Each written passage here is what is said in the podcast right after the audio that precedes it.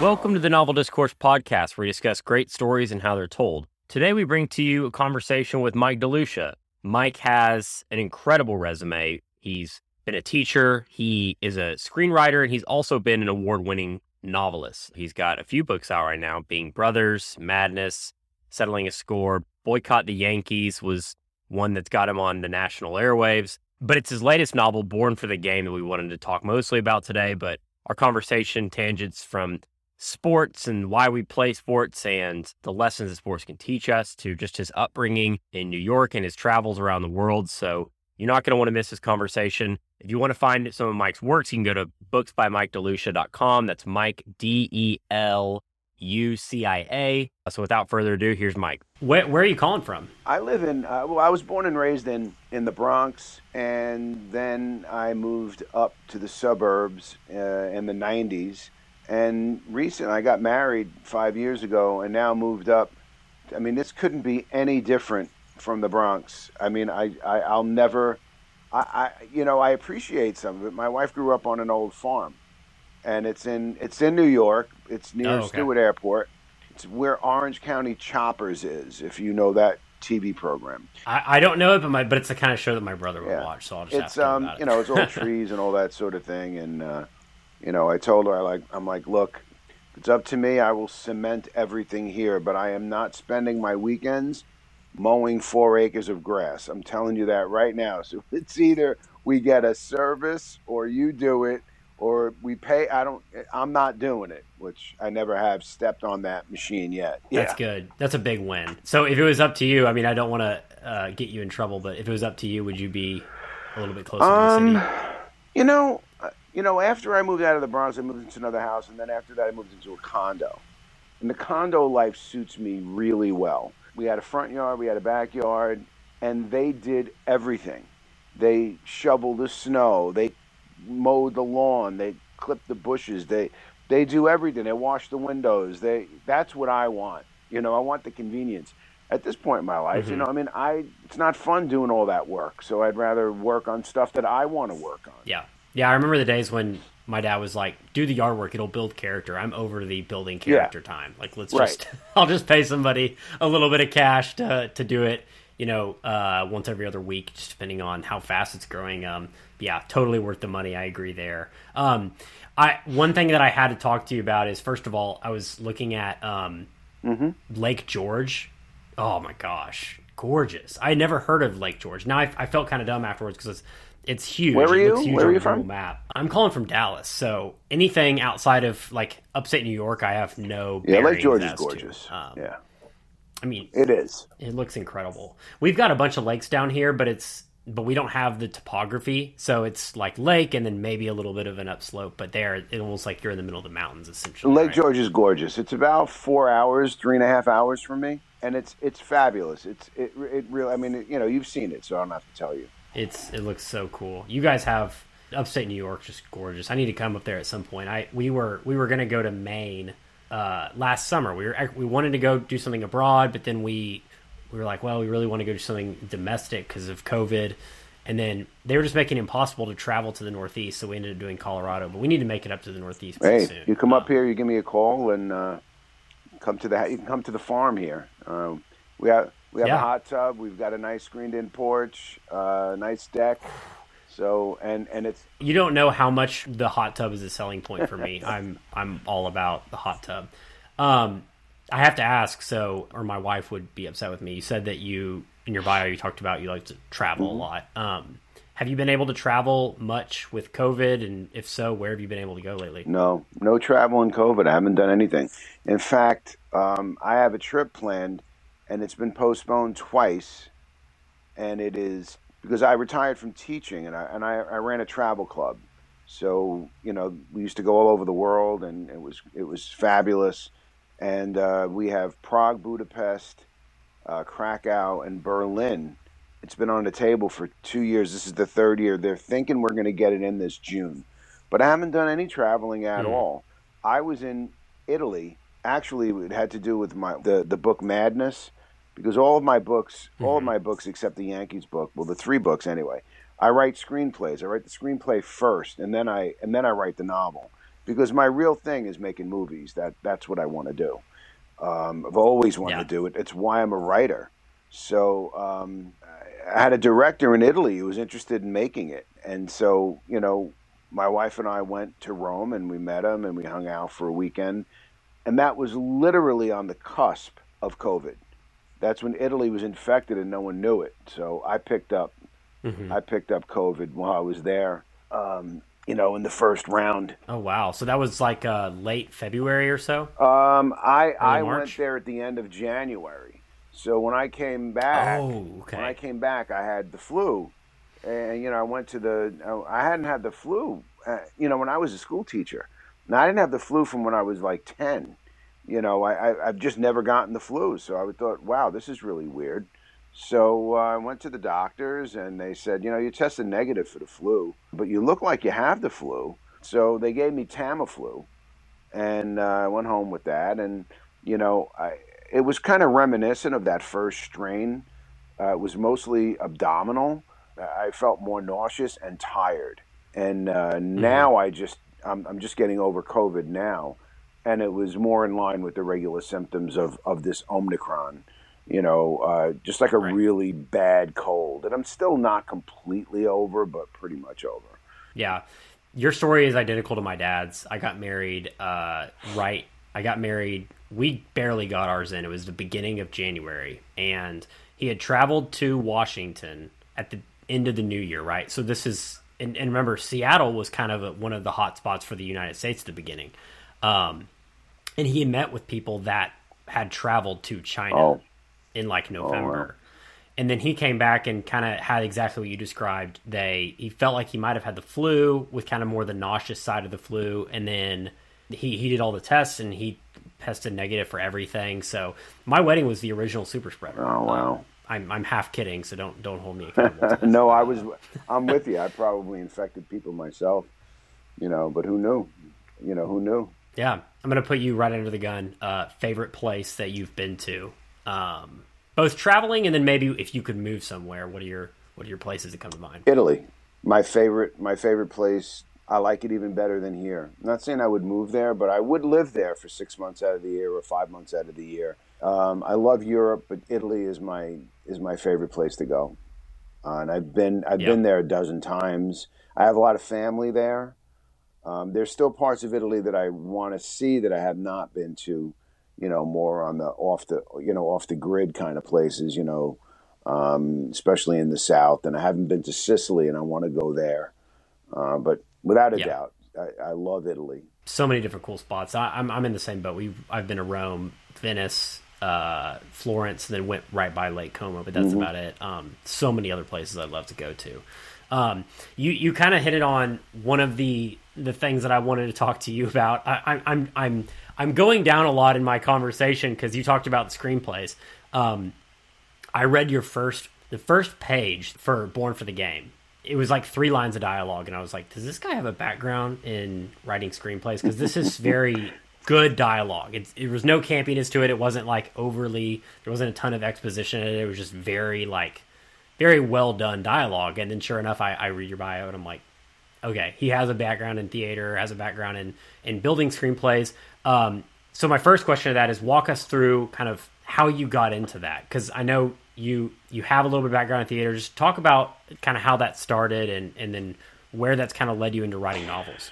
I was always, you know, grew up in the Bronx, like I said, and it was it was. Uh, you know, you walked out your door and it was all it was sports. That that's what was happening. It was all interaction. It was all street games. The the the the neighborhood was thick with kids. You know, and it was handball, stoop ball, wiffle ball, stick ball, uh, Johnny on the pony, you know, um, you know, all all kinds of sports going on all the time, and that's what we did. We lived in that environment, um, and then um, in the seventh grade, um, a teacher in the school put on a, an, a uh, Godspell.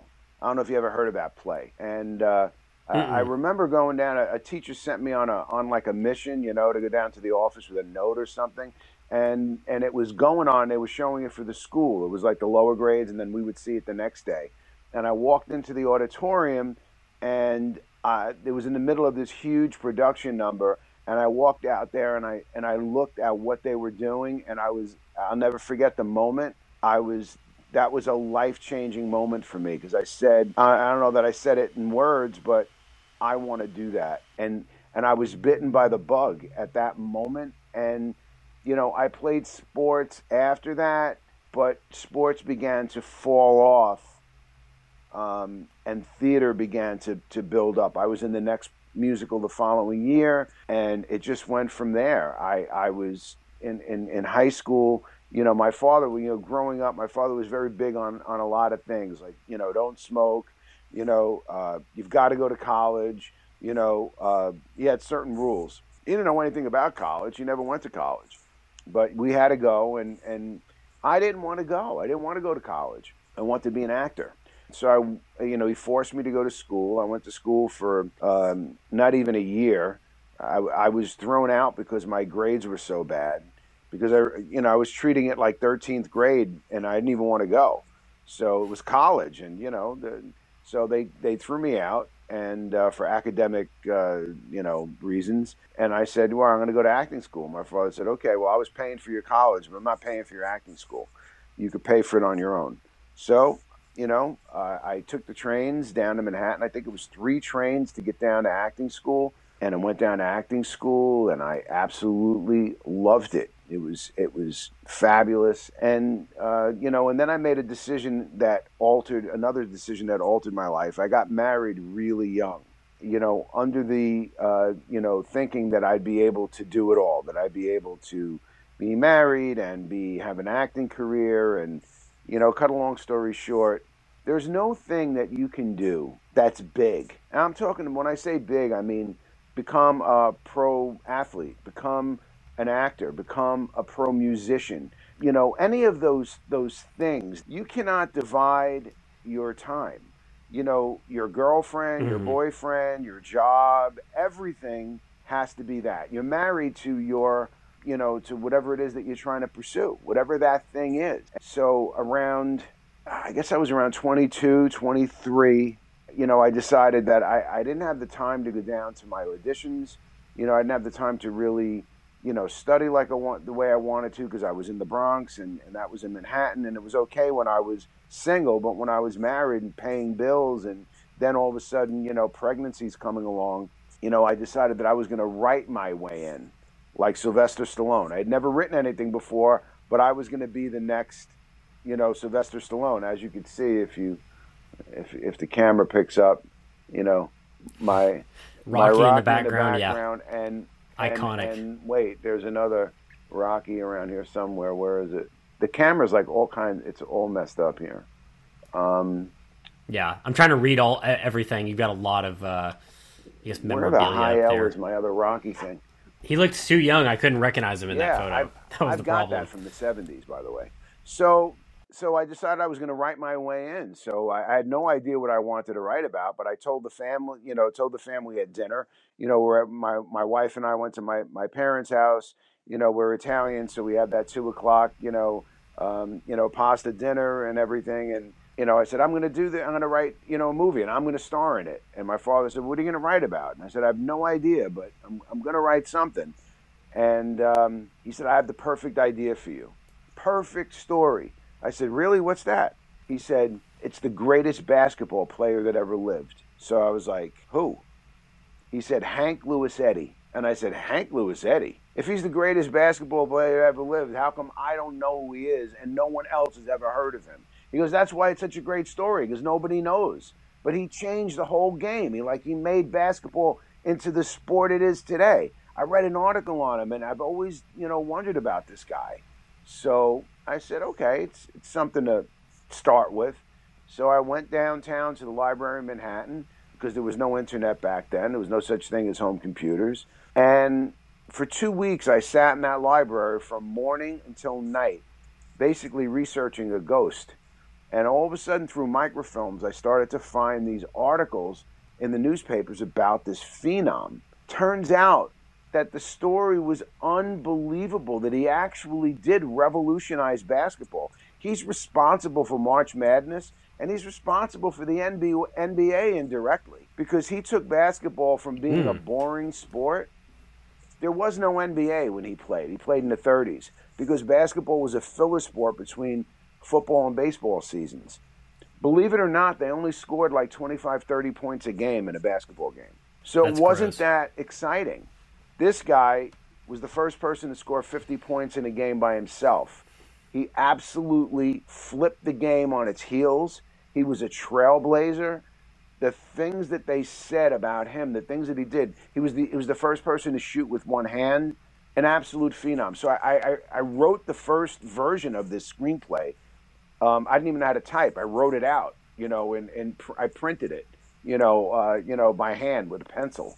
And then over the years, as kids came and so on and so forth, you know, I shelved it for years, but I always had the idea, you know. And then I went back to college at 40, took a screenwriting class, and that's where I really kind of, you know, put it together. I sent it out to a bunch of people, but when you don't know anybody and you're not a name, you know, you're it literally goes from the mail to the to the person's assistant and into the garbage because they get scripts every mm-hmm. day, all day, all the time Yeah. unless they have a friend of theirs that says, "Hey, this is a good work," or an agent comes and says, "Hey, I got a hot property right here." They don't read it. They don't have the time to read it.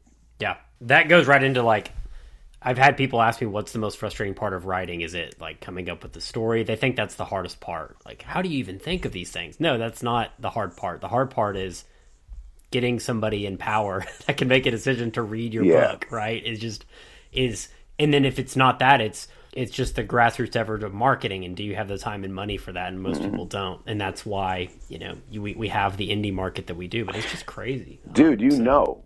I couldn't imagine doing it, you know, with like just mailing it to people. That seems even more difficult than reaching out on on Twitter Yeah, or something. absolutely. Um, so you know, I, I, I became a high school English teacher, and then um, you know, I, I had this story in my head. It was actually born for the game.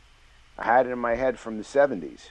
I decided I was going to write that as a movie, and so um, I, I outlined it, had it ready to go, and um, then I got this idea. I just got so infuriated with the Yankees because I'm a lifelong Yankees fan. I grew up in the Bronx. I've said it probably four times already. Uh, you know, we used to go to Yankees games. My mom would give us like two bucks. You take a train, go to Yankee Stadium. If you got there early enough, the players actually walked in and signed autographs. You know, it wasn't like they was signed up in a contract. They they weren't allowed to give you autographs. You know, they would sign your you know your stuff. Um, you'd sit in the bleachers for seventy five cents. You know, buy popcorn and still have money to go back home. And and we went to the game all the time. My father would even load everybody up in the car and go. It was a fan friendly. Everybody there. It was this camaraderie in the stadium. And then when they ripped it down, which I was pissed about, uh, and they build this new stadium and they fill it with suits. You know, they fill it with corporate, and that's not the real fan base. To to go to a game today, Yeah. you know, it costs you with a family. You want decent seats, not even great seats. It's going to cost you six, seven hundred bucks. By the time you park, by the time you buy Yeah. si- tickets, by the time you get food, it's a huge amount of money. And baseball shouldn't be that. So I, I, I was really infuriated. I wrote, you know, this expose called "Boycott the Yankees: A Call to Action" by a lifelong Yankees fan, and it's all about you know what baseball used to be like before free agency, what it was like growing up when I was a kid, and what it turned into, and how greed and ego is destroying it. So I actually got on national television with that book, which you know was pretty cool for somebody who had never written a book before. Um, Yeah. and um, and and that took me two years to write because I was a teacher. I was mostly doing it in the summer. You know, I was doing it all year long, but mm-hmm. you know, it's hard when you're working. Teaching is tough. You know, especially English teacher. You're grading papers after work. It's a lot of writing. It's a lot of reading. And then I decided, you know, a couple of years later that I would I would write, you know, Born for the Game. So, and then I said, you know what? I'm not going to write that. I'm going to take my screenplay Madness and I'm going to turn it into a novel, historical fiction novel. And that is how I'm going to get it made into a movie. That is going to Yeah. be an easy way because I don't have to mail it out to anybody anymore. It's going to be available to buy, and it's going to be a book. So I, I did that, and believe it or not, I've had people interested in Madness ever since it came out. I've been in, in two rounds of negotiations with that already. One with a very, very popular, very famous actor, and the, the Italian director that I went to Italy with. The budget is too high on an independent level unless you're somebody really, really important because it's like a $40 million budget.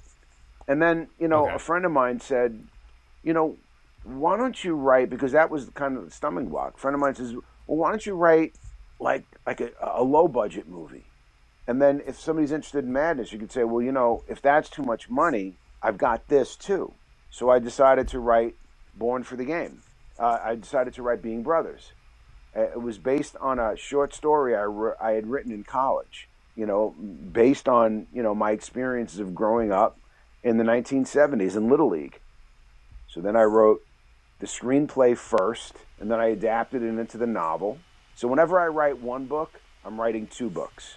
Because first I write the screenplay, Yeah. and before I, you know, then I write the novel. So uh, and then finally, after being brothers, I finally wrote Born for the Game, which I wanted to write before I wrote, you know, the first book. And uh, you know, luckily I had lost the outline that I had written, and uh, kind of started from scratch, but had all the memories in my mind uh, from when I had, you know, the original thoughts 40 years ago. Yeah, one of the questions I had about Born for the Game was like, there's so many elements to it that are unique about like the character choices, um, and then obviously the plot. Where Ryan Ryan is the, is Yes. the player, mm-hmm. right? Is that correct? Where she's a girl and not the boy like they expected. And I was going to ask how much of that was outlined, but you're not only outlining, you are writing a screenplay and then a novel. I don't think I've ever heard that before. Was that recommended to you, or is that something you came up with? something I did first because first of all, it's harder to write a screenplay than it is a novel because you're you're handcuffed in mm-hmm. a screenplay. You can you can only write Yeah. 120 pages, and that's pushing it. It's a minute a page. It's 120 minutes, and most movies today aren't aren't two hours anymore. They're like an hour and hour and 30 minutes, an hour and 40 minutes. You know, that's 140 pages. Uh, that's uh, Yeah. that's um 90. That's like 90 pages, 100 pages. So you're locked in, and you also have to be cautious about characters and locations. Everything costs money. You know, the more characters you put in, you know, the more money it's going to cost. The, the- you know, they want to make movies as cheap as possible and make as much money as possible on them. So that's why I do it in that Yeah. order. Because then I can just open up in the novel. I could. I don't have to worry about page count. I, although I try and make my novels where somebody could literally read it in a day or two. I don't want somebody to pick up my book Yeah. and say, "Oh my God, this is going to be like you know a three month you know investment." You know, I make it so that they move. You know, you can get in and out of them in, in, in a day if you really wanted to, if you got hooked.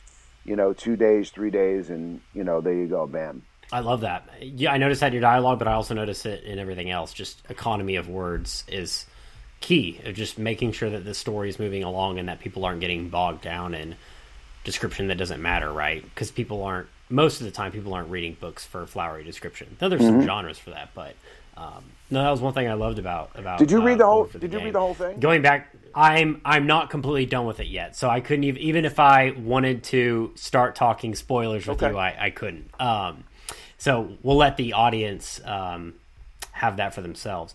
Um, going back for a second to boycotting the Yankees, I think that's such a fascinating story because when I when I heard that, I, I the first thing I thought was that that is like for for my teams, it's like every Dallas Cowboys dream is to like write a scathing hate piece on like the play calling or like what Jerry Jones is doing or whatever. I know everybody has their hot sports takes, pun intended.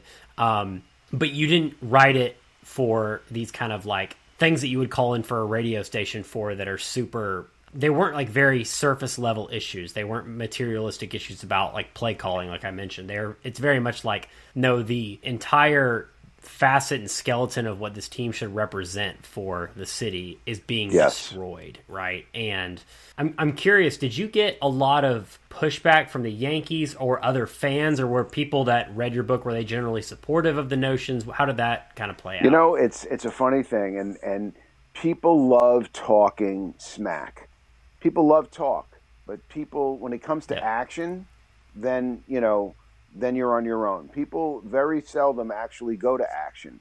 Uh, everybody I talk to had the same. Oh yeah, the prices are so expensive, and oh it sucks. It used to be better. You know, it costs you thirty dollars to park your car, and you know, eh, you know, and they're paying these guys too much money, and all the complaining in the world. And I'm like, I'm like, I'm going to start a movement that's going to go across baseball. It's going to go across because we're going to just boycott until they have to lower the until they have to lower the prices. But yeah, again, big talk, big difference between talk and action. When I actually wrote the book, people get crazy. You can't even say anything about uh, to a Yankees fan. You can't say anything bad.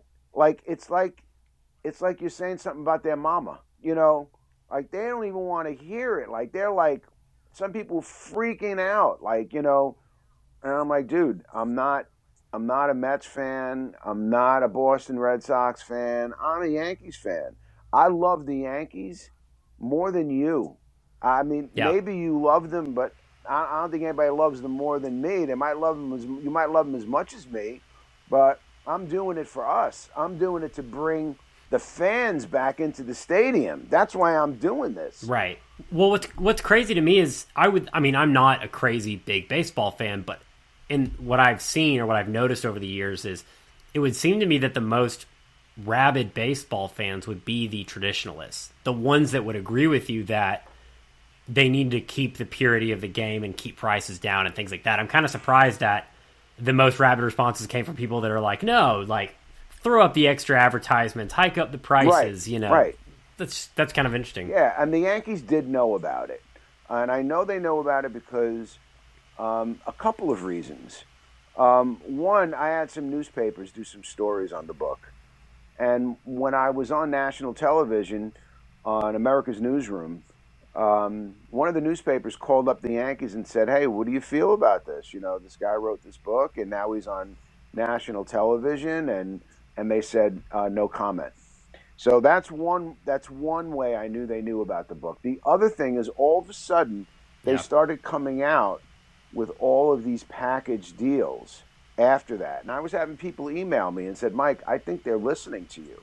I think they want to nip this in the bud. So they started coming up with all of these packages. They were like trying to give you nice seats to get you Not to shut me. up. Um, like they were presenting them to the fans. Like in other words, hey, we're gonna have oh. this, you know, oh. fan day. You know, coming, you know, and we're gonna reduce the price of the tickets, and they were advertising it. So, you know, was it because of me? It's possible. They're good business people. They were probably thinking, you know what? We don't. We want to turn around and say, "What are you talking about? Here, we, we have all these, we have all these deals. You know, look at what we've been doing." Yankees are are if they're one yeah. thing, they're good business people. So that that that was how yeah. that worked out. But you know, I mean, the average the average indie writer sells between 25 and 50 books, especially on their first book, because that's when you exhaust family and friends, and there's no one else to go to after that. I sold yeah. over 400 copies of Boycott the Yankees. So for me, it was a big win. You know, I, I knew nothing about the industry. I knew nothing about, you know, promote. I did it all on my own, and I sold over 400 copies, and I was I was thrilled. If the average person sells 25 to 50 copies, man, I did really well. Um, so I was, you know, happy. I made. I was on national television. I was on a really popular um, live radio program in New York City called Drive at Five with Curtis Sliwa. Because Curtis Sliwa felt exactly the way I did, huge Yankees fan. And he saw an article on me in one of the papers, and he, you know, his agent called me and wanted me to be on the show. So um, I was pretty happy with what I did. You know, it was nice. That's yeah. so cool. Yeah, I would. I mean, again, like I said, there's definitely some sports things in my life that have happened over the years that I'm just like, man, I would love to get on the radio and just give them my two cents about it. But um, have you thought about are there, are there any other topics that you've?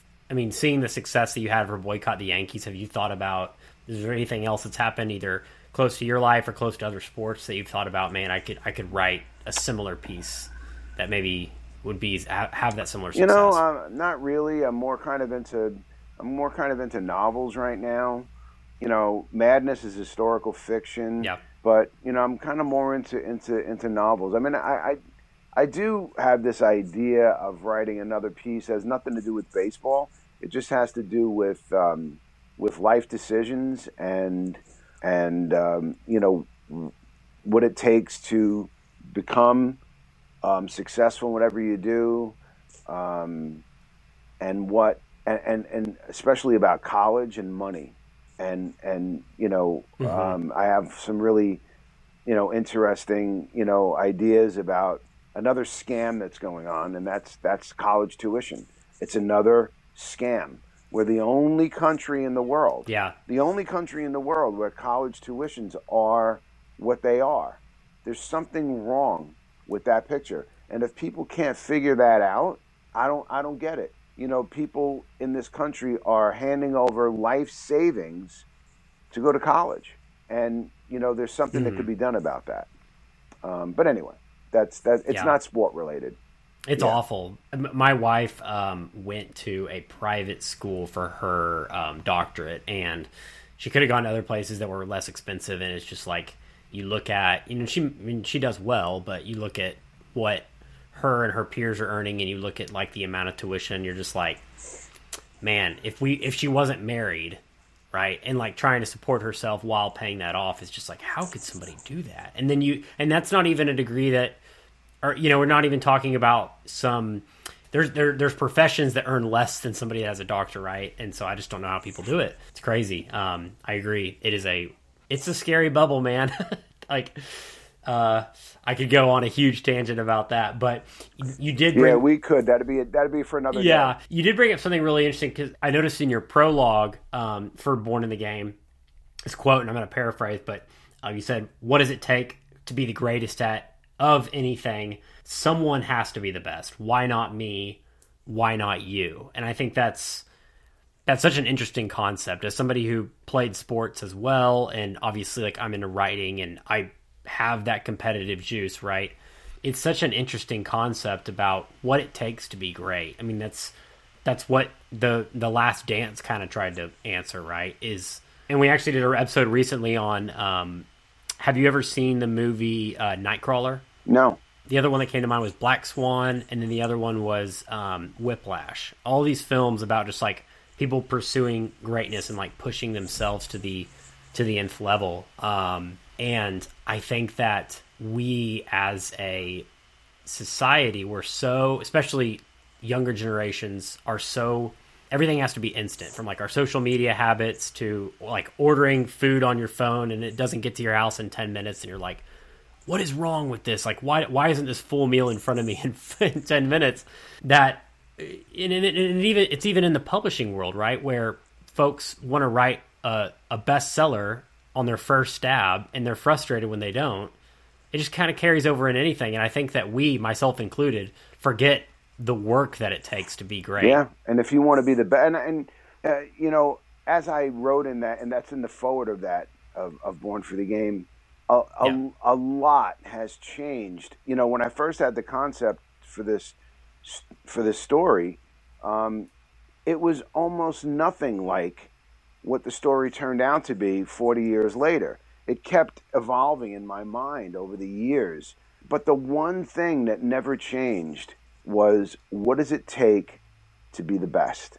What does it take to be the best of uh, uh, better than anybody else? You know, that's that's a dream and a fantasy that all people have. All people want to be the best. They want to be the best singer. They want to be the the best. You know, whatever it might be. It's it's a popular fantasy. But again, it doesn't just happen, you know, magically. In your imagination, you know, it's easy to predict yourself on stage, you know, singing lead, you know, singing lead with 50,000 people, you know, in front of you rocking out. But the work it takes to get there, what does it take to do that? I've watched, and it's just part of my, you know, who I am. I watch a lot of successful people on YouTube. I, I listen to them and I listen to what it takes. Nobody, it, it, every, every single person who's who's achieved greatness had to be brought to their knees. It's never been it's never been a smooth ride. It's been it's a grind. It's a grind and it takes talent and it takes dedication more than anything else. Hard work, discipline, self-discipline. Ryan needed those things. You know, if you get to the part where Ito, you know, basically her mentor, you know, is he's constantly on her. It's like Ryan, you have to develop your mind. You, you cannot compete against men. You cannot be better than men unless you develop your mind. You know, you've got the physical, but you're not going to win without your mind. And that is the mind is everything. It's it's no matter eh, you don't do anything mm-hmm. in life. You don't achieve anything in life unless you learn how to do it in your mind. That's really what it comes down to, and it's really the the, the case with, with everything. Hundred percent. There's a um, the first thing that comes to mind is there's a I don't know if you follow golf whatsoever.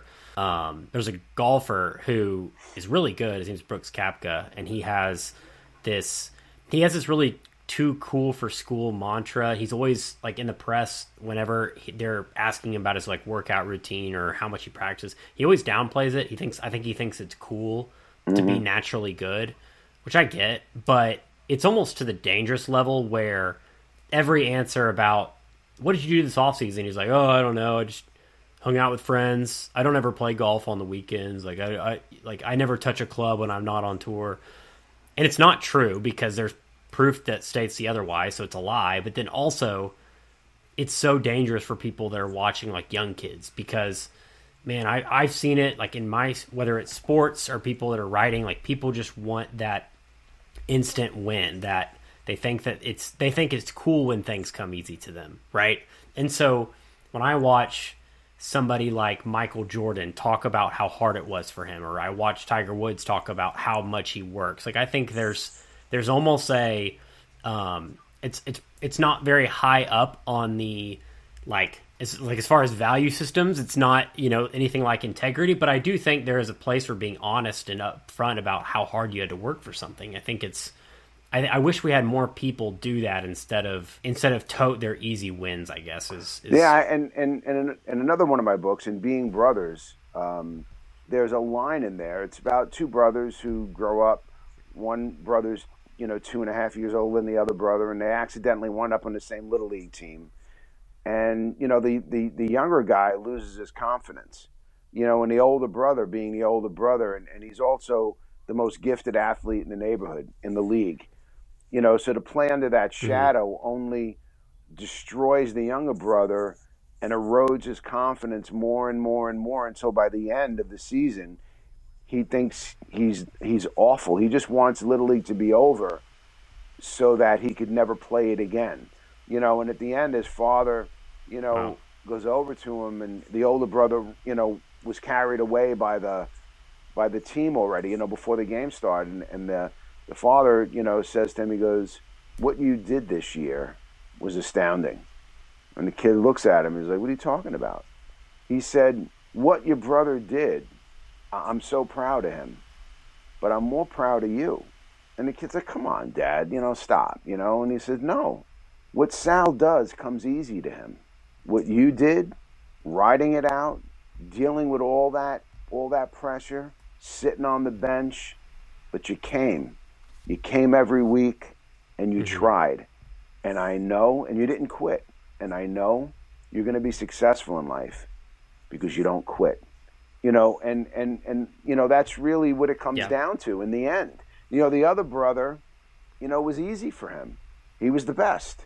It came easy. And, and, and, you know, at the end, you see the differences between the two of them because, you know, at the end of the story, uh, there's dialogue about what happens to everybody when they're older, and that you know you you could see the difference in the two brothers. So uh, being brothers, I, I, I love the story. Mm-hmm. It's, it's it's it's a great story. People love it. Um, yeah, it reminds me a little bit of not my proudest story, but I won best or I won player of the year my first year in t- in tackle football, but not because I was the best player, but because I quit and then like three games later they convinced me to come back just because I because I just didn't mm-hmm. want to get tackled and stuff. So they they get it. It was like a participation award, but like at the time, I I didn't understand it, but there really was some validity to like what you're saying is this this idea that pushing yourself and learning kind of what your what your limits are. You're never going to know what your limits are if you don't test them, right? Um, to not to be overly morbid, but I if you've ever read those interviews where they interview folks that are either um, in hospice or um, towards the last stages of their life, and a very common theme among them is, you know, for folks that aren't happy, maybe they're just talking about like, man, I, I, for lack of a better term, I wish I had pushed myself. I wish I had taken that leap or that risk, or I wish mm-hmm. I had mm-hmm. seen that thing through. And so whether it's writing or sports, it's it's not about you know it's not about did I ever make it in the major leagues or did I ever become a best-selling author? It's like no, did I try my hardest? Because if you tried your hardest and it doesn't, you don't make it, then that's fine. You don't have any regrets. Like things just you had you know life and God had other plans for you. But if you just keep quitting everything, then that's yep. a different story entirely. Yeah, yeah. Um, and, and kind of ties into made me think you know another you know another thing going on that in, in the story being brothers is is i'm selling the 70s i'm selling what it was like to be a kid before computers were invented and when everybody didn't mm-hmm. win a prize you know where you know adults you know ev- you know you respected adults if the guy next door you were being a pain in the butt and he kicked you in the butt you know your parents didn't get upset about it because he was an adult and he was monitoring you today it's kids I think are sheltered so much and they're and they're they're they have to win. They have to get the award. You know, when we grew up, it wasn't that way. You know, it, it just it, it wasn't it it wasn't perfect. It wasn't by by by a stretch. But you know, when you earned it, you earned it. You got it, and if you didn't get it, then you you know you didn't get it, and, and that's it. It was it, it was a great time period to grow up. It really was. I'm immediately thinking of this. Talk about like earning something and fairness. I think we kind of lose concept of like what's fair and what's not. There's this AT and T commercial that's out right now. Um, it's got this that lady with the the brunette lady that's in every single AT and T commercial. Where people come in and look at the phones or whatever. There's a new one out where she get has two siblings. One's a little bit older than the other. One's a young kid. Yes. And she gives them each yep, a sucker. And then the little girl, who's so adorable, is like, "That's not fair." Says who? Like it's a gift. Gifts like if I give you a gift and then I give somebody else a gift and they're of different value, you don't have the right to nitpick because it's a gift and by by the very definition of a gift like right. you're not owed anything right and so it's just it's crazy that that is the lexicon of like what is owed to us in society like what we believe is is like the the kind of truth behind like we are owed things has become so ingrained in us that stupid ad that was I feel like I'm taking crazy pills because that ad is like incorrect, but yet it's like supposed to be yes, a heartwarming yes, yes, moment. So um, um, I'm getting myself worked up thinking about because because you're right, you're 100 percent right. Is it's you know and there and there is I feel like there's some validity in the how younger generations are treated um, and some of the barriers that are set up. But you're right, there the in, in instances where there's no winners and losers and there's no lessons about hard work, that is extremely dangerous. And um, I agree. I agree 100%. I talk about that extensively in Being Brothers. It's it's actually it's Being Brothers is a story within a story within a story. One of the stories is there's a screenwriter and he's writing a movie called Being Brothers. And so you're reading it along with him and the narrator is explaining his thoughts as he's reading it and he's mm-hmm. you know and and how he wrote it and and so I'm constantly going back. I'm talking about the music of the era, and I'm talking about you know the ethics of the times, and you know uh, you know I capitalize neighborhood because I, I consider it another character. You mm-hmm. know, it, the neighborhood back then was its own thing. It was like it was almost like it was alive. Um, you know, being the, the neighborhood itself. But um, yeah, the '70s were were a beautiful period. You know, you'll learn by doing. You know, today when kids are born, uh, you know, you buy them those cars with the electric motors in them. You know, we built we built our cars. We went down to the to the vacant lots and we found baby carriages and we ripped the wheels off and we got two by fours and we nailed them together and put a milk box on there and a rope and we and we and we pushed each other down the hill. You know, we made those wagons. We painted them. We you know they were you know it wasn't just given. It, it was you know, you smacked your hand with the, you know, you got splinters and you hit your hammer with, you know, your finger with the hammer. Nothing fun about that, but in the end, you built that wagon. You know, you did yeah. it with friends. You know, it, it, was it was a whole different experience. Yeah. You know, you did it as a team. today it's like, well, whose father's going to buy or whose mom and mother's going to buy the nicest one? But anyway, maybe that's a maybe Yeah. that's a story for for another day. Mm. yeah times are times are wildly different i mean in my in my youth that aspect of society didn't exist but at least playing outside still existed um, i live in a neighborhood where there's a lot of young families and you just don't see kids out in the street in fact i commented to my wife the other day when the first time i saw kids throwing a football in the street i lived in this house for years had never seen i've seen kids like in their front yard or whatever like you know, maybe helping put away the groceries. So, like, I know they're there, but they're not playing outside.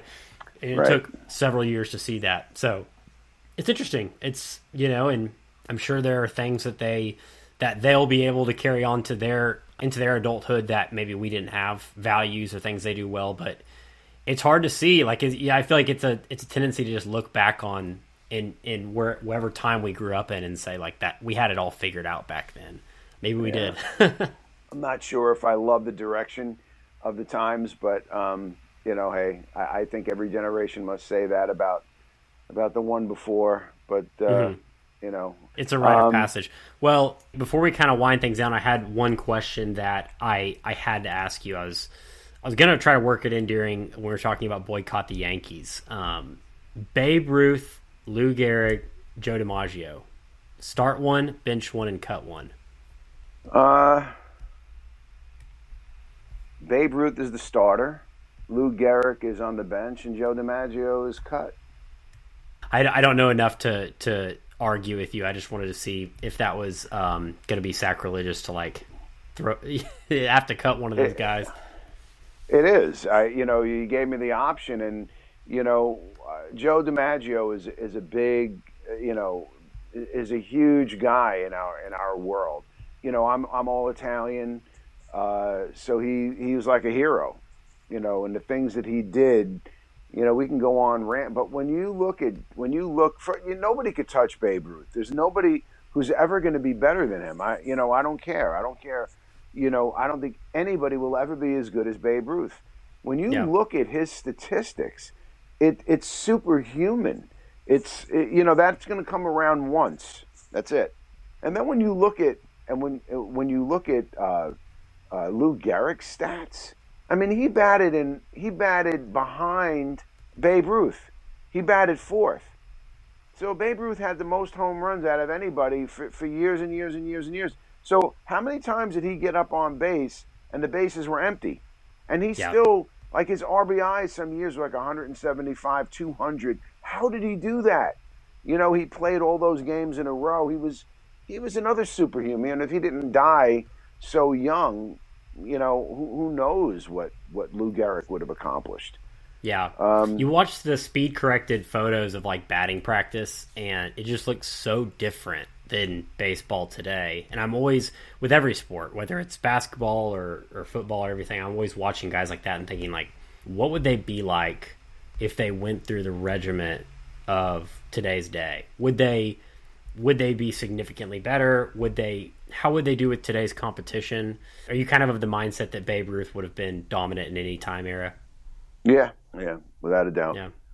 Yeah. Without a As a doubt. Cowboys fan, I watch some of the guys like in the '60s and stuff, and I'm like, like I recognize that they're elite compared to their competition back then, but I don't know if like I can't. I watch Aaron Rodgers and then I watch Roger Staubach, and I'm like, "Uh, Staubach doesn't have that arm, you know. It's so it's just a fascinating kind of just conversation. I think it's like the you talk about going back to born of born for the game, like being great, and I think it's it's us sports fans always want to debate who is the greatest among eras, right? And uh, it's a it's a fun conversation for me, anyways. You know, if you go back and you look, you know, and I, I go on YouTube for for different, you know, things, and you know, um, I recently, I'm not a huge basketball fan, certainly not a, a Boston Celtics fan. You know, in New York, you're not anything to do with Boston, you hate. But I was watching Larry Bird. I don't care what era that man played in. He would be he would be the best in the league, no matter no matter what he did. I, you cannot believe the confidence, the ability of that guy. You know, Yeah. I never watched him play when he played, but if you do, do I don't know if you have you ever gone to YouTube and, and watched Larry Bird's highlights. Oh yeah, one one too many times. Yeah, he's I mean, awesome. The guy was. I mean, uh, you know, I mean, how did you how did you play against him? How did you play Yeah. against him? Nobody talked more smack than him. Nobody. Pretty amazing. the confidence so, you know, level is just insane. Yeah. Yeah, and, and and I think you know you go to that question. There are a couple of people who uh, who would be the best in era in, in any era. You know, in any era. Um, but Yeah, translates to any era. He's in my top five. My my dream starting five. He makes the lineup. Um, I think I, I always tell people it's uh, Steph, Jordan, LeBron, Bird, and Wilt Chamberlain. That's my my own dream lineup, anyways. Um, that's a pretty good team right there. well, um, Mike, I really appreciate you joining us. Um, it's been a wonderful conversation. Um, I'm glad we got to get the the Riverside thing figured out and get, got you on the call. It was fun. I enjoyed. You know, it's great talking sports. It's great talking books. It's great talking eras. You know, Yeah. um, the older you get, the more you can kind of you have a lot to look back on. You can reference that stuff, you know, because you lived it. You know. But anyway, it was a pleasure. Before you before you go off, why don't you tell everybody where they can find uh, Born for the Game? I, I own I sell exclusively on Amazon. So if you're interested in any of my books, Madness, the man who changed basketball, Boycott the Yankees, a Cold action by a lifelong Yankees fan, Being Brothers, which I talked about, you know, a lot, and Born for the Game, you just go into um, Amazon and just put my name, Mike DeLucia, D E L U C I A, or if you remember any of the titles. But if you go to my if you go to Mike DeLucia, my books will pop, and then you could you know look at them and read and see which ones you like. Good stuff. We'll put that all in the show notes. Thanks again, Mike. Appreciate it. You got it. I appreciate it. Great talking to